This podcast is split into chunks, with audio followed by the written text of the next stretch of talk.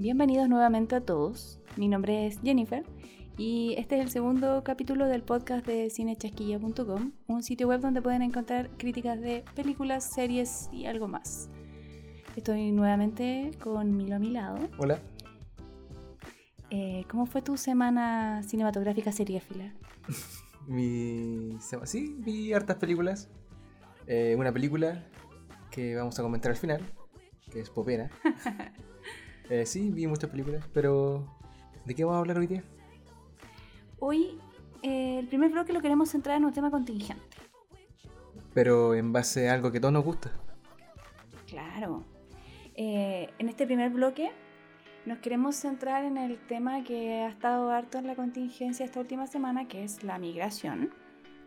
Y este tema lo queremos trasladar a algo rico, exquisito, que es una serie documental de Netflix que se llama Ugly Delicious. Sí, vamos a hablar de la comida. La comida une, como dicen por ahí. La comida migra, ojo. Sí, eh, hablemos de la serie. La serie es buena, entretenida. Eh, emotiva, emotiva a ratos. La serie se llama Ugly Delicious, como decías tú, y está en Netflix. Eh, tiene ocho capítulos. Y la serie, el protagonista de la serie es un chef llamado David Chang. David Chang es gringo, pero sus padres son coreanos. Son coreanos del sur y emigraron a Estados Unidos.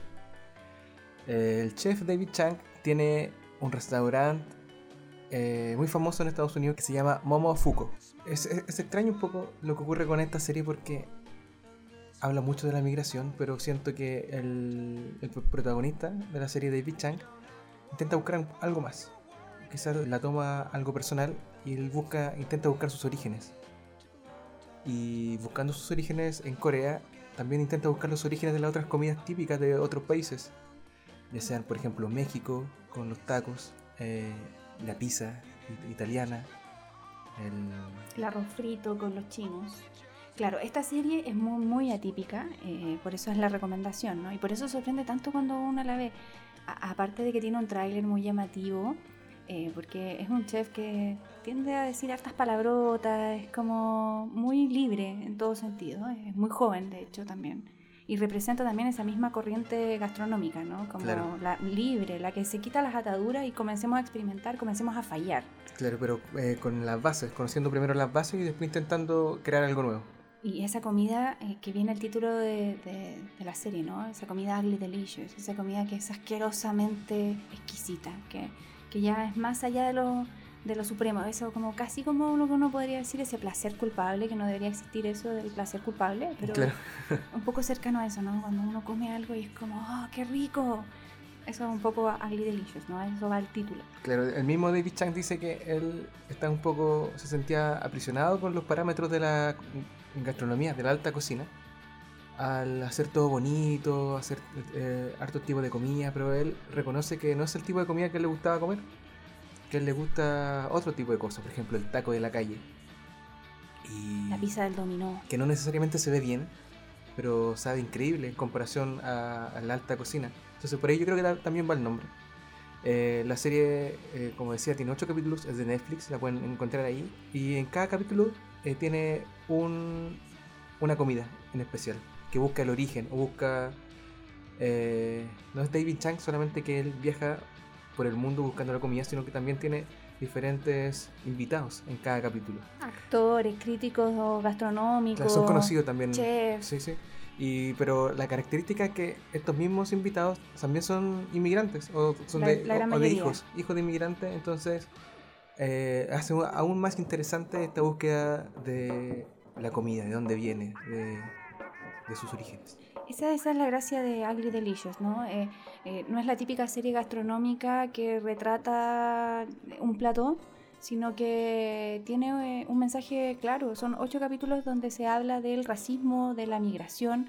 Es muy actual al Estados Unidos de hoy.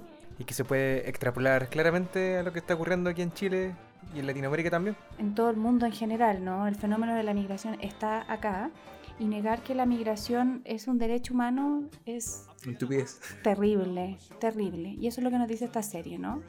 Em, el primer capítulo se basa en la pizza Y es... Una comida tan típica que todos hemos comido. Claro, y, existen tantas mutaciones, ¿no? ¿Es legal la pizza con piña o no? comienzan esas discusiones. Y, y, David Chance hace cargo de estas discusiones en torno a la pizza y contrapone a la pizza de Brooklyn o los hijos de italianos que ya están asentados en Estados Unidos, que son ya no son eh, italoamericanos, sino que son americanos italianos, ¿ya?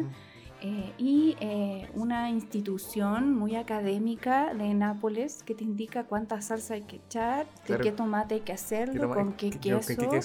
Y el queso tiene que pasar. Muy estructurado. Claro, el, queso tiene que pasar por unas normas, pasa por un cuatro años de universidad como uno el queso. Y de ahí se hace la pizza. Queso uno.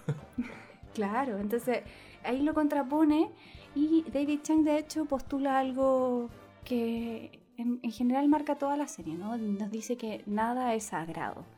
y, ahí está un poco la premisa de, esta serie, ¿no? De hecho, desde el capítulo de la pizza pasamos desde estos eh, americanos italianos, estos hijos de italoamericanos, pasamos a un restaurante en Japón, donde el tipo toma la base de la pizza, pero hace un sushi con la pizza. Entonces, ahí, ¿qué italiano le, le dio un infarto al ver algo semejante, no? Y, y de cierta forma, este mismo japonés nos cuenta que todo se hace por imitación al principio, el arte. La música, la cocina, el cine, todo. Todo comienza como una copia, ¿no? Pero la idea es que cuando tú eres bueno para tomar algo, luego lo haces propio, lo haces original. Y creas una, algo nuevo. Esto en, eso, en la cocina creo que se vive mucho esto, de tener un ingrediente, juntarlo con otro ingrediente y crear algo totalmente nuevo que es lo que se hace al arte. Luego continúa con el capítulo 2, que son los tacos. Y, y, aquí ya entramos a un capítulo muy sensible, ¿no? Eh, sobre todo por eh, Donald Trump, sus fronteras contra los mexicanos. Y los mismos prejuicios que también tenemos todos, ¿no? Como de que pensar que los mexicanos vienen solo como de españoles y, y, de repente darnos cuenta de que el chaguarma y los tacos son hermanos. Sí y que hay un montón de migrantes árabes. En México. En Puebla, por ejemplo, donde hicieron propio el, eh, la comida como al trompo, como le dicen allá. A la, a la carne a la espada. La carne a la espada. Entonces la misma cultura mexicana se va abriendo y nos damos cuenta que nosotros tenemos mucha ignorancia en torno a eso, ¿no? Uno, uno asume solamente que la comida siempre estuvo ahí, pero nunca eh, se da la vuelta de saber de dónde viene, de dónde viene la mixtura para poder lograr lo que estamos comiendo hoy en día. En este capítulo ahí se muestra el caso de una chef que se dice que tiene uno de los mejores restaurantes de Estados Unidos eh, de comida mexicana. Eh, se llama Cristina y es una indocumentada que atravesó el desierto, que se sacrificó por su hija para que fuera enfermera, ¿no? Y su hija hoy en día es enfermera, vive en México, pero ella no puede ir a verla, porque si la va a ver no puede volver en 10 años a su país, siendo que se casó con un norteamericano, ¿no? Y, aquí ya se empieza a establecer algo ya mucho más crítico, ¿no? Eh, el marido de Cristina nos dice que así está estipulada la ley, atrapa a gente indocumentada sin derechos y las pone en una situación de explotación laboral. Eh, es muy directo, ¿no? Y luego dice que la gente que cruza el desierto o que, o que emigra de un país a, otro, porque igual podemos extrapolarlo a nuestro caso acá, ¿no? Eh, emigra porque tiene sueños y enfrenta todos estos cambios que, que, son con mucho miedo en realidad. Y son, y son cambios muy difíciles, como claro, el, el, modo de vida. Sales de tu cultura a otra que desconoces, ¿no? Por la esperanza de una vida mejor. Eh, ¿cómo podemos negar ese derecho humano a aspirar a la esperanza de una vida mejor, ¿no? Y, desde esta resistencia que está haciendo el marido de Cristina y Cristina misma, ¿no? Porque Cristina podría esconderse, porque es una indocumentada, en cualquier momento la pueden venir a buscar. Pero Cristina dice, no, yo quiero salir a los diarios porque no hay que quedarse callado, porque quedarte callado sobre algo que te afecta te convierte en cómplice. Alguien tiene que contar la historia y cambiarla, porque somos gente trabajadora, no estamos haciendo cosas malas, en realidad estamos apoyando al país. Entonces, ahí ya Ugly Delicious se transforma en algo más. La comida trasciende, la comida une, la comida no tiene fronteras. Eso es lo que nos dice David Chan con este programa, ¿no? Y tiene una frase que me parece muy relevante que dice, quiero vivir en una sociedad donde la gente no tenga miedo y donde no se la mantengan las sombras, donde puedan ser siempre ellas mismas. Porque sé, como tú, que la diversidad es fortaleza, pero necesitamos trabajar para conseguirlo, un taco a la vez. Y ahí está, ¿no? Ahí está eh, como David Chang se cuestiona el poder de la comida y si la comida podría transformar en realidad a un individuo, ¿no? Y quizás sí se puede, un taco a la vez. Y lo mismo puede pasar acá, ¿no? Con tanto prejuicio que tenemos sobre nuestros mismos vecinos, sobre los que vienen aquí en búsqueda de una vida mejor, ¿no? Los haitianos, los colombianos, los peruanos, los bolivianos, ¿no? ¿Qué tal si con una causa limeña vamos cambiando a la gente, ¿no? Y con algo tan rico más encima, tan sabroso, ¿no? ¿Qué, qué pasa si conquistamos a, los contrarios a la migración con el paladar? Claro, la cocina tiene algo muy bonito, que cuando nos sentamos en la mesa a comer, estamos todos iguales, estamos en esa horizontalidad que nos presenta la mesa y, y claro, somos, nos podemos mirar al, al espejo como iguales. Claro, y, uno puede decir, oye, pero qué comida es más rara, ¿no? Que es como lo que pasa un poco con el capítulo 5 que se dedica a las parrilladas. Y, contrapone un poco las parrilladas norteamericanas, que son como la típica barbecue eh, de cerdos gigantes, de carne llena de grasa. Se demora cinco días en cocinar, a fuego muy lento. Claro, y ellos encuentran que es un arte. Y David Chan dice, los norteamericanos son los únicos individuos que miran otra parrillada y dicen, esa no es una parrillada y se creen con el derecho porque creen que son el centro del mundo y que ellos escribieron todo. Es como fútbol, por ejemplo, fútbol americano, fútbol soccer. claro. Entonces David Chang dice, a, ver, espera, los chinos hacen las parrilladas desde, o sea, mucho antes que ustedes, no sean cara raja. Antes de Cristo. Claro, y los chinos nunca les han dicho así como, oigan ustedes, el pato pequeño que hacen es una porquería. No, los chinos saben que su eh, su comida es distinta en distintos lados porque se va fusionando un poco con las culturas, ¿no? Entonces los gringos son los únicos que quieren imponer porque ellos creen que tienen la verdad absoluta. Y eso se desarrolla mucho en este capítulo de las parrilladas, que de cierta forma también David Chang eh, se hace cargo de su propia comida, que es la coreana, que es muy desconocida. Aquí en Chile, de hecho, creo que hace poco se está volviendo más popular la comida coreana Siendo que igual tenemos harta migración coreana, ¿no? Tenemos patronato, hay harto restaurante. Patronato, claro. Y él dice que la parrillada coreana es el mejor acceso a lo que es la comida coreana. Porque para nosotros, los occidentales, es difícil comprender ese tipo de comida, porque igual que la china, es una comida que se centra más en las texturas. Y nosotros somos bien planitos para eso, ¿ah? somos bien de papilla, todo bien blandito. Entonces nos ponen, no sé, un algo más grumoso, un tendón y como que ya nos pasa algo, como somos bastante fome en realidad para comer. a David Chang le pasa algo parecido cuando va a China a, a, comer lo, que, lo típico que se come allá y se encuentra con, con tendones de ciervo, se encuentra con carne de burro. En Beijing, o sea, él está con escándalo y se niega a comer carne de burro porque dice que es la carne del apocalipsis. O sea, cuando no quede nada, va a comer carne de burro. Y hay un chino que le dice, usted está loco, si la mejor carne del mundo es la de dragón, que no existe, y luego viene la carne de burro. Entonces David Chang dice, está bien, yo los comprendo, acepto tu cultura, que eso es lo importante, ¿no? Ahí está el respeto, y yo elijo comerlo o no, ahí está, ¿no? Pero yo no traspaso tu derecho, yo no me creo superior a ti, no digo que tú estás equivocado. Y ahí está un poco eh, nuestro error del discurso eh, de, decir que la migración no es, no es inherente al ser humano, ¿no? ¿Con qué derecho podemos decir algo como eso? David Chang, de hecho, dice esta frase que me parece significativa. Creo que debes estar abierto a las cosas, porque nunca sabes quién tiene las llaves de tu reino. Para mí, lo más emocionante es cuando tienes una revelación y piensas, soy un idiota. Esa es la revelación que nosotros deberíamos tener esta semana, ¿no? Con eh, con un presidente que se niega a este derecho inherente humano de emigrar, y, pero coloca una placa delante de la moneda celebrando los derechos humanos. O sea, ¿cómo él no tuvo entre medio esa revelación de soy un idiota? Yo creo que quizá la tiene constantemente. todos deberíamos tenerla, todos. David Chan tiene razón ahí. Me parece eh, muy distinto a los programas que estamos viendo en la televisión abierta, por ejemplo, de comida donde el típico chef va eh, deambulando por, en este caso, Chile, viendo comida, comiendo, sí, tu comida está muy rica, chao, nos vemos algún día. Y te dejo una placa, aquí pasó el Claro, pero. Hacedor de hambre. Pero, ¿dónde está el trasfondo? ¿Dónde está.? ¿Cómo, llega, ¿Cómo llegó ahí la comida? ¿Cómo... ¿Qué queremos contar con eso? ¿Dónde está el subtexto de todo esto? Entonces, David Chang, eh, buscando sus orígenes, también busca los orígenes de las otras comidas, las comidas de todo el mundo, de todos nosotros. Y finalmente llega a que somos todos migrantes, somos todos mezclas. Y que la cocina es un trabajo en equipo. Y los países también deberíamos ser trabajadores en equipo. Es un poco eso, ¿no? Todos damos un condimento para que la comida al final salga exquisita.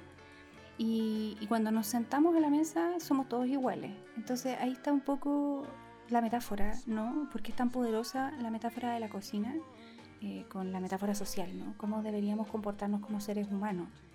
Eh, en el capítulo de las parrillas, eh, tengo que decirlo, que lo amé, hay un japonés que hace yakitori, que está hecho de pollo, y te llega al alma, porque es un hombre sencillo, un hombre humilde que tiene un pequeño puesto muy pequeño en Tokio, y su yakitori se diferencia por cosas mínimas de cualquier otro que pueda hacer alguien, ¿no? Utiliza un carbón japonés que se llama el Binchotan, y lo importante de este carbón es que es un carbón duro, que es muy caro, que es muy difícil de hacer, pero que es como tratar con algo vivo para este chef. Eh, el chef, por si acaso, este japonés maravilloso, se llama Masahiko Kodama y su restaurante, pues alguna vez van a Japón, porque vayan, me tincó a mí mucho, se llama Masakichi y, y este carbón tira eh, una fragancia que se impregna en el yakitori. Y, y, no los hace tampoco de cualquier ave, las hace con pollo de su tierra natal. Entonces, en este, en este restaurante hay alma, hay corazón, hay vida, hay, hay historia. Eso es. Eh, todos estos chefs con sus comidas nos acercan a su historia tan íntima, tan personal, ¿no? Al final, la comida nos abre hacia lo más íntimo de un individuo cuando te entrega este taco, cuando te entrega el yakitori, cuando te entrega el arroz, hay todo un legado hacia atrás, ¿no? Con cuánto cargamos con nuestros antepasados también en el arte de cocinar. Entonces, disfrutemos la comida, hay que disfrutarla más, hay que sentirla más, como la emoción que siente ese hombre cuando David Chang le dice que es lo más maravilloso que ha probado. Y este hombre no puede creerlo, ¿no? Eh, eso. Eso es la comida, ese momento de emoción inexplicable, ¿no? Ese momento ugly delicious que todos hemos tenido, ¿no? David Chang termina este capítulo con algo, una frase también que me pareció muy relevante, que dice, todo lo que haces cuando tomas de otras culturas u otras ideas, debes internalizarlo y racionalizar. Así es como lo habría hecho yo. O, si esta fuera mi idea, lo habría hecho así. Y usas eso como una plataforma para hacer algo mejor. A veces eso mejor va a terminar por empeorarlo.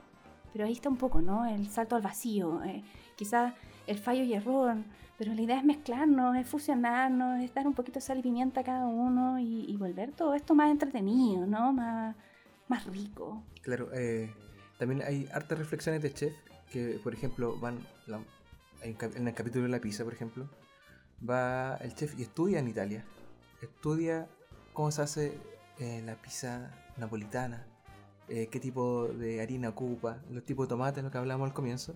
Pero cuando él se va de nuevo a su tierra, él importa desde Italia los mismos elementos le enseñaron a él ocupar para hacer la pizza en su país. Y la pizza no le sale muy bien. La pizza le sale distinta. Entonces él decide tomar, olvidar esto eh, y limitarse a utilizar solamente recursos naturales de su país ocupar sus tomates, ocupar su harina, ocupar eh, todos sus recursos y ahí nace una nueva pizza.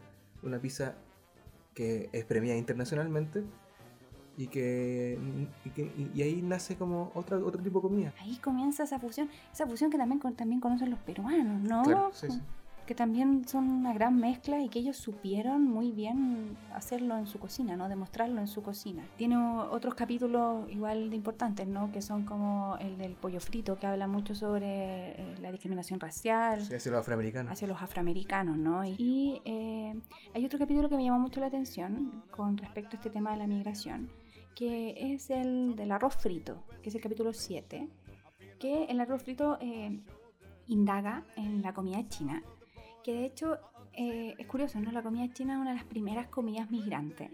Y hay más restaurantes chinos en todo el mundo que McDonald's, Burger King, Doggy, todas esas comidas juntas. O sea, es cosa de verlo. Uno sale a la calle acá también y hay tres restaurantes chinos.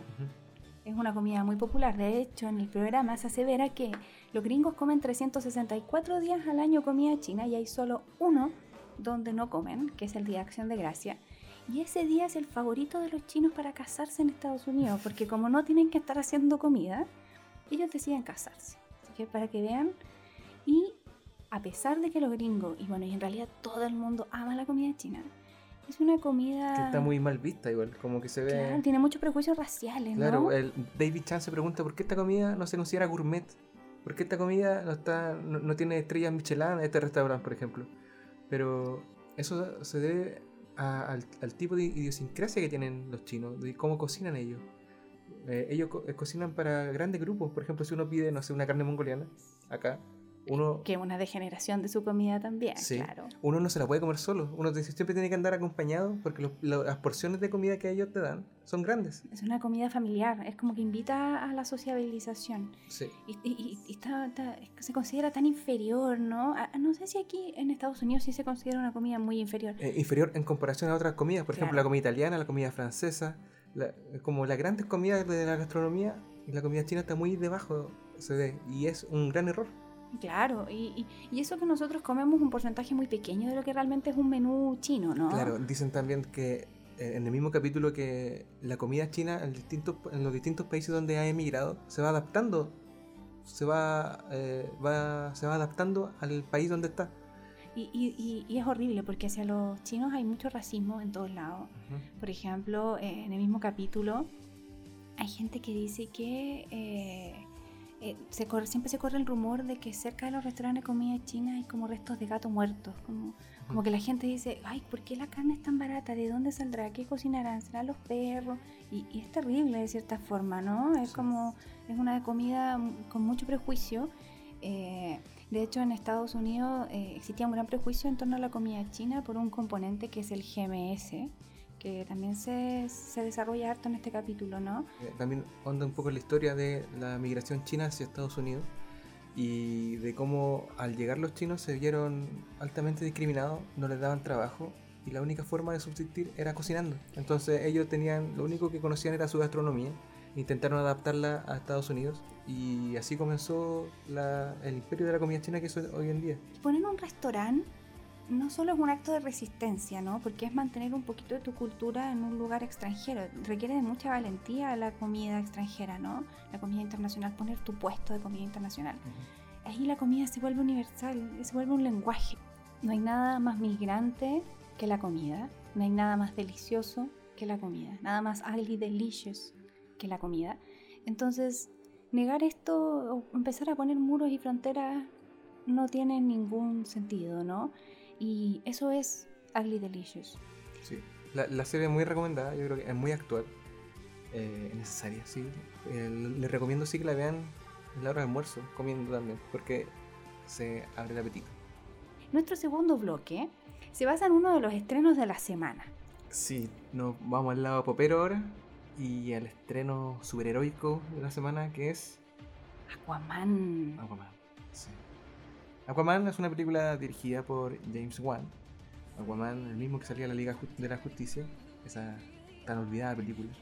Terrible, con unos efectos que dan miedo. Sí, la película está dirigida por James Wan, que tiene grandes hitazos como Rápido y Furioso 7, Maravillosa. So, Insidious.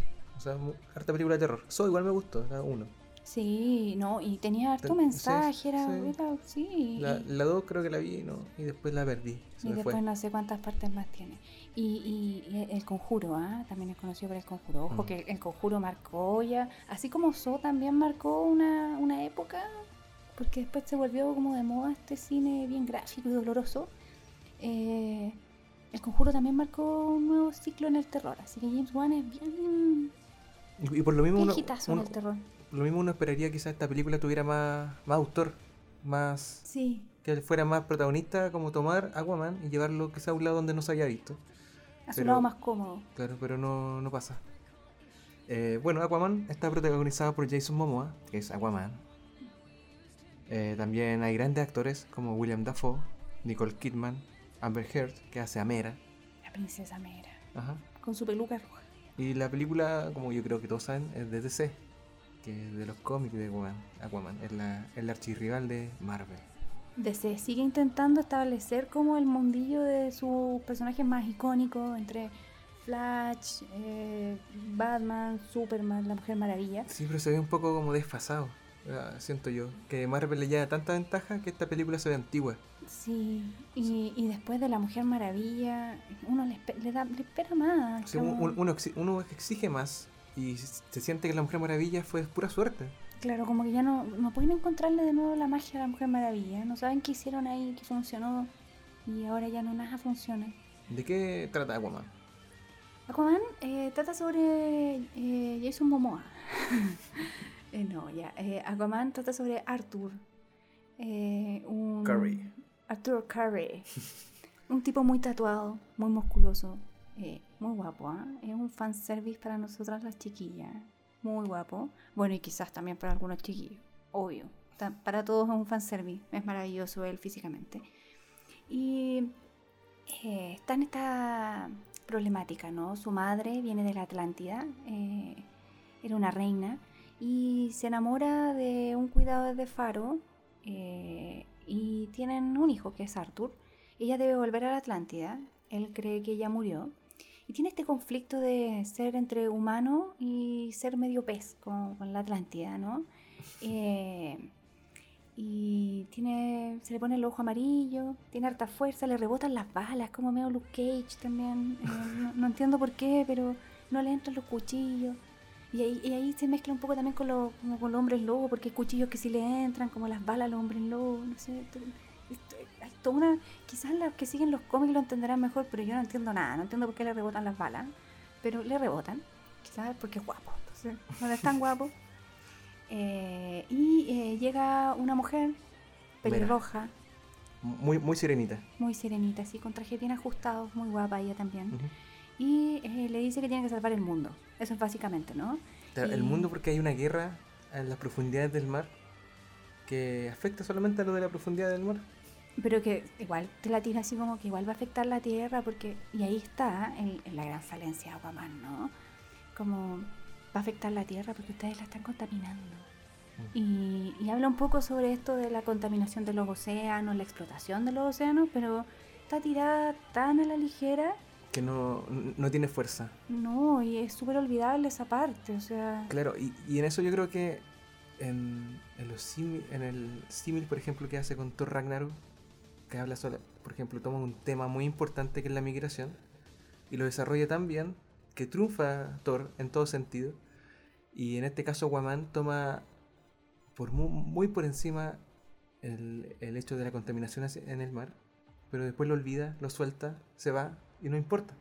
Claro, lo que pasa es que Aquaman entretiene, eh, tiene, técnicamente está impecablemente hecha, ¿no? Sí. Es algo que aplaudir de James Wan, porque la Liga de la Justicia estaba horrendamente hecha, o sea, no, Claro, y la película viene después de la, Liga, de la Liga de la Justicia, en la línea de tiempo. claro, después del el malo que tenía un nombre súper raro que siempre es Toben, Toben Wolf. algo, Steppenwolf, eh, porque hasta eso hace DC, ¿no? Hasta los villanos tienen nombres raros, no es como Thanos, no, es Steppenwolf.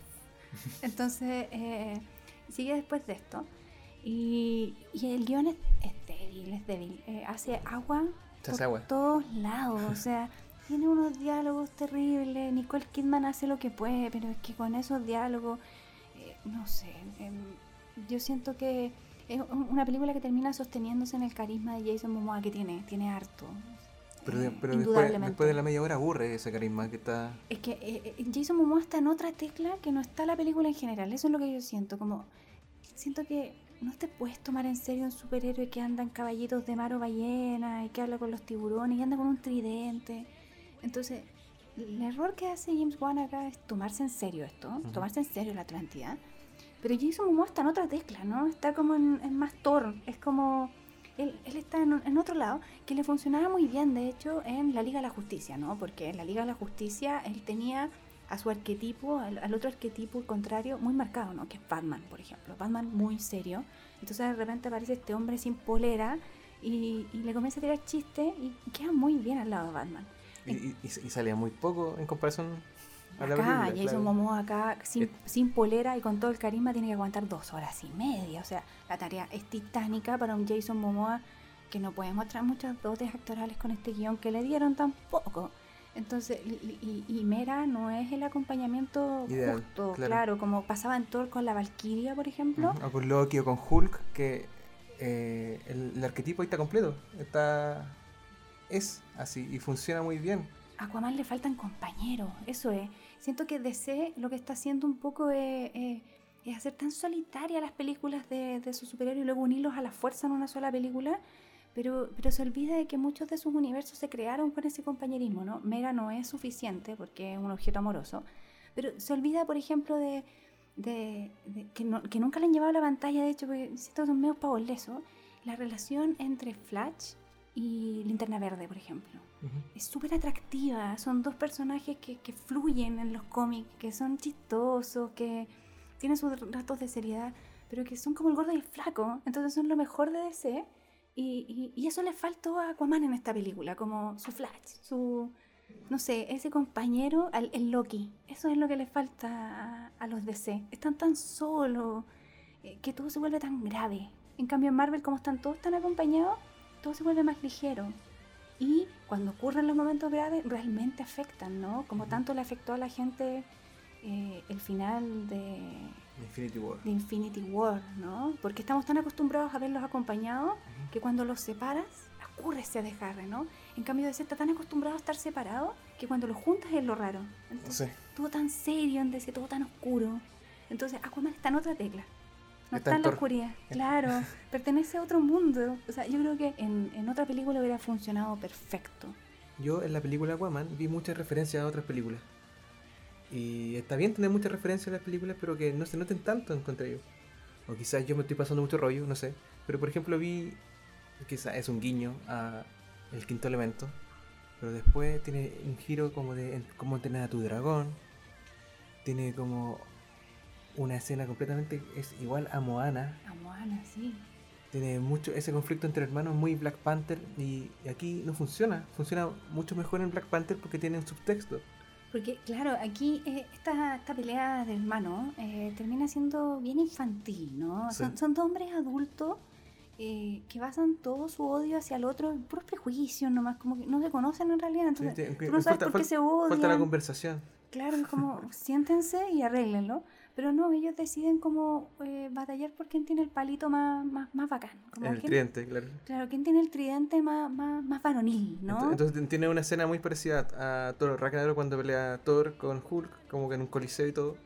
Claro, sí. Y pelean con estos tridentes y cuando ocurre, spoiler, cuando ocurre que el hermano le rompe el tridente a Aquaman. No es un spoiler muy relevante, ¿no? está como al inicio, así que no se preocupen cuando, cuando le rompe el tridente de Aquaman, eh, termina la pelea porque yo te rompí el palito, mi palito es mejor. Claro, mi palito es mejor porque viene mi papá. Y Aquaman le responde, no, mi palito es mejor porque viene mi mamá. Entonces todo es muy fálico, infantil, extraño.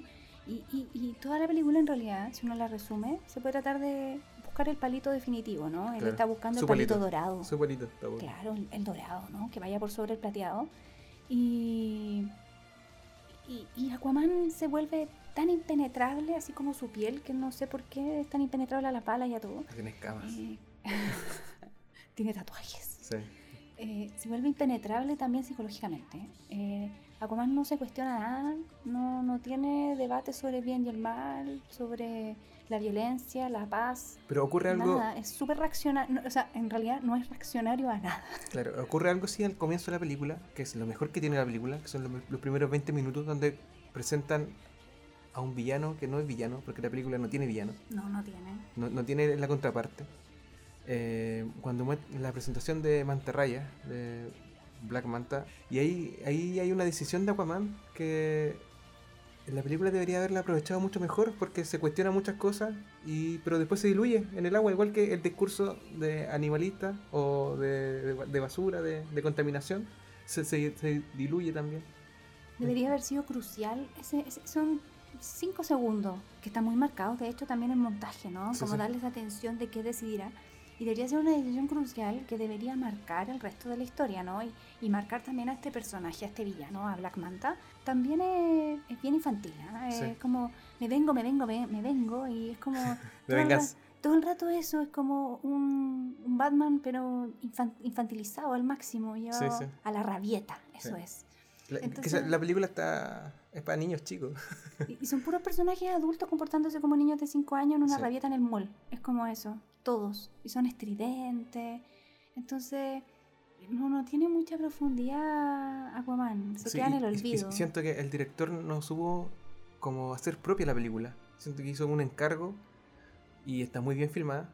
Tiene un muy buen montaje. Dinámico, tiene unas escenas de acción muy buenas. De hecho, pelean, eh, no sé, los tipos son encima de caballos de mar contra los tipos encima de los tiburones y se diferencian. No es como Transformers, que es una masa de tecnología peleándose con sonidos. Eh, esto no, son. Aquí está el bueno, aquí está el malo. Bueno, malo, no sé, bien, bien estereotipado en realidad. y, y, y, yo puedo ver quién está ganando y quién no. Yo creo que el director se siente más cómodo en una escena clave. O sea, no es clave, clave para mí porque yo sentí que era una buena escena. Eh, que ocurre en un bote de noche cuando toma el toma el código del terror, toma Claro, como unas bestias que habitan en la oscuridad, que son como meas salvajes. Es la escena mejor lograda, encuentro yo, donde el director probablemente se sintió más cómodo. Y la encontré muy buena esa escena. Con, con, todo el inicio de Aquaman, que está muy bien hecho. Y algo que me molestó mucho es que está bien, uno está conversando normalmente con alguien, ¡bah! Hay una explosión y entran los malos. Igual es sorpresivo. Sí, la primera vez, pero cinco veces lo mismo. Es como, ¿qué onda? Ya tienes que estar como medio paranoico porque siempre eh, parten así, entran así los villanos. Eh, no sé, están, mira, tienes que tirar la, botella hacia allá, ¡pa! Entran los villanos. Mira, tienes que eh, leer el mapa para ir para allá, ¡pa! Entran los, los malos. Y, que siempre con el mismo, la misma explosión, siempre... Jason Momoa siendo expulsado lejos, pero no le pasa nada. Pero siempre lo mismo. Sí, es como cuando en el terror ahora nos tienen acostumbrados a eso de miro en el espejo, no hay nada, me volteo, veo en el espejo hay algo, ¡ting! el sonido. Y es eso que James Wan lo lleva a la acción, porque es un código del terror, ¿no? Y lo lleva a la acción, pero al hartazo. Es como, es, la única transición que conoce de escena a escena, es esa. Es muy extraña. Aquaman eh, es débil, débil de guion eh, de actuación no sé si es tan criticable, porque cuando ya el guion es débil, ¿qué más puede hacer el actor, no? Nicole Kidman maravillosa, Willem Dafoe también, Jason Momoa, ¿qué más puede hacer con este personaje infantilizado? Eh, extraño, todo muy extraño, sobre todo por las dimensiones de Jason Momoa, las reacciones de este hombre. Son divertidas los primeros 40 minutos, pero dos horas y media, de cuál es el palito definitivo, me parece innecesario. Más que nada porque hay que exigirle más a los géneros super, el género de superhéroes. 10 años ya más en pantalla. yo creo que no es injusto exigirle mucho más a las películas de superhéroes donde ya nos han dado mucho más. Por ejemplo, la película de Logan, la película de La Mujer Maravilla, Thor hablando de la migración, Black Panther hablando de la discriminación. Entonces, eh, ocupa el entretenimiento, pero ocúpalo con un subtexto que pueda llegar a grandes masas. Y eso es necesario ahora. Y, y Aquaman falla rotundamente en eso porque eh, muestra un mensaje al comienzo y quizás al final un poco también sobre la contaminación en el mar, pero se diluye también. Es que nos llama como ese, ese llamado a, no, a las armas, pero sí a como a imponerse, ¿no? Que, que, es porque Black Panther es tan superior, es porque Black Panther eh, da un discurso tan potente que se cierra tan maravillosamente con ese final de él en el podio, llamando a decir, ya no nos ocultamos más, ya no nos dejamos ya no dejamos que ustedes nos sobrepasen, nos humillen. Ahora nos levantamos, hermanos, que no estamos solos. Black Panther une a la comunidad negra, ¿no? Y le dice, vamos que se puede, chiquillos. Entonces, a Aquaman le falta eso, ¿no? A Aquaman le falta levantarse con el delfín al lado y decir, vamos cabros que se puede. Le haga un llamado a Greenpeace, a uno, Y, y vamos contra la casa de ballenas, la casa de delfines. Que es lo que afecta a Aquaman, mugre. claro. Claro, contra la mugre en los océanos. La película es entretenida, pero altamente olvidable. Altamente olvidable, sí, quizá para los más pequeños. Sí. Pero si uno va solo como adulto, no sé, puede que haya algo mejor en cartelera. ¿ah? Yo les recomiendo revisar más la cartelera. Sí, es mejor que la Liga de la Justicia. DC Sí. lo está haciendo un poquito mejor, pero Marvel le lleva tanta ventaja que esto se ve como un fracaso. Y lo que pasa con DC al final es que está haciendo mucho mejor televisión que cine. Como- o sea, si quieren ver mejor, vean Flash. Vean Green Arrow. Son series mucho más redonditas que, que no, no sé, no. Y de hecho, eh, Flash está acompañado por Green Arrow. Tiene muchos crossover durante la pantalla. Yo creo que ahí está, ahí está un poco la... porque falla DC, ¿ah? Está solo. Están solos. Los invitamos a juntarse, chiquillos. Sean fuertes. Y ese es Aquaman. Eh, vamos a la recomendación ahora. Sí, mejor. Recomendamos. ¿Qué recomendamos? Recomendamos, voy yo primero. Quiero unirlo un poco con eh, el primer tema, que es la comida, que a todos nos gusta mucho. Eh, con, una- con un reality show que está en Netflix también. Netflix la está llevando últimamente. Eh, es un reality show que reúne a los mejores chefs del mundo, con estrellas Michelin, con los mejores restaurantes, y de distintas partes del mundo, distintos países, y lo hace competir. Competir por quién es el mejor, obviamente. El reality se llama Todo el mundo a la mesa. Todo el mundo a la mesa eh, trata en cada capítulo de un país distinto. Entonces, por ejemplo, en un país nos toca ir a Brasil, en un, país, en un capítulo nos toca ir a Japón, y los chefs tienen que hacer primero el, el plato típico. Cuando están en México hacen el taco, tienen que hacer el, el taco a ver quién, quién- a quién le, le sale mejor como las bases. En la segunda etapa tienen que utilizar una materia prima de ese país y crear algo nuevo. Que es un poco lo, eh, uniéndolo, interlazándolo con lo que hablamos al comienzo, que, que lo que es la comida.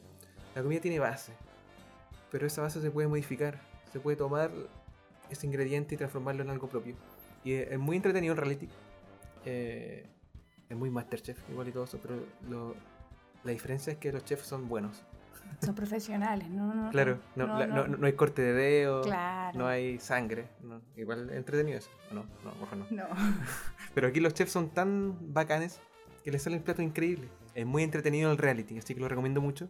Está en Netflix. Eh, véanlo, todo el mundo a la mesa. O en inglés, Final Table. Mi recomendación eh, va de la mano con el cine japonés y es un director. Es Hirokazu Koreeda. Es toda su filmografía, si pudieran verla, es maravillosa, no tiene, no tiene ningún error ese hombre. Pero más que nada esta semana se estrena otra de sus películas. Se estrena Mi hermana menor. Eh, está, es uno de los estrenos de esta semana, ¿no? Véanla, eh, mi recomendación. Es de hace algunos, algunos años, pero el cine de Corea eh, traspasa fronteras. Si lo unimos un poco a, a nuestro tema, yo puedo ver el cine de Corea y me puedo sentir identificada. Son personajes tan universales. Sus historias son tan pequeñas, son las mismas dolencias de todos, ¿no? Lo mismo que está sufriendo un japonés lo puede estar sufriendo alguien acá. Recomiendo de él, de tal padre, tal hijo, una historia de cambiazo de guaguas que también conocemos acá, eh, y que realmente nos hace familia, ¿no? Es esa pregunta maravillosa. Y eh, yo creo que uno de los mejores estrenos que hubo este 2018 fue una película de él. eh, no sé si la pudieron ver, se, llama- se llamaba After the Storm.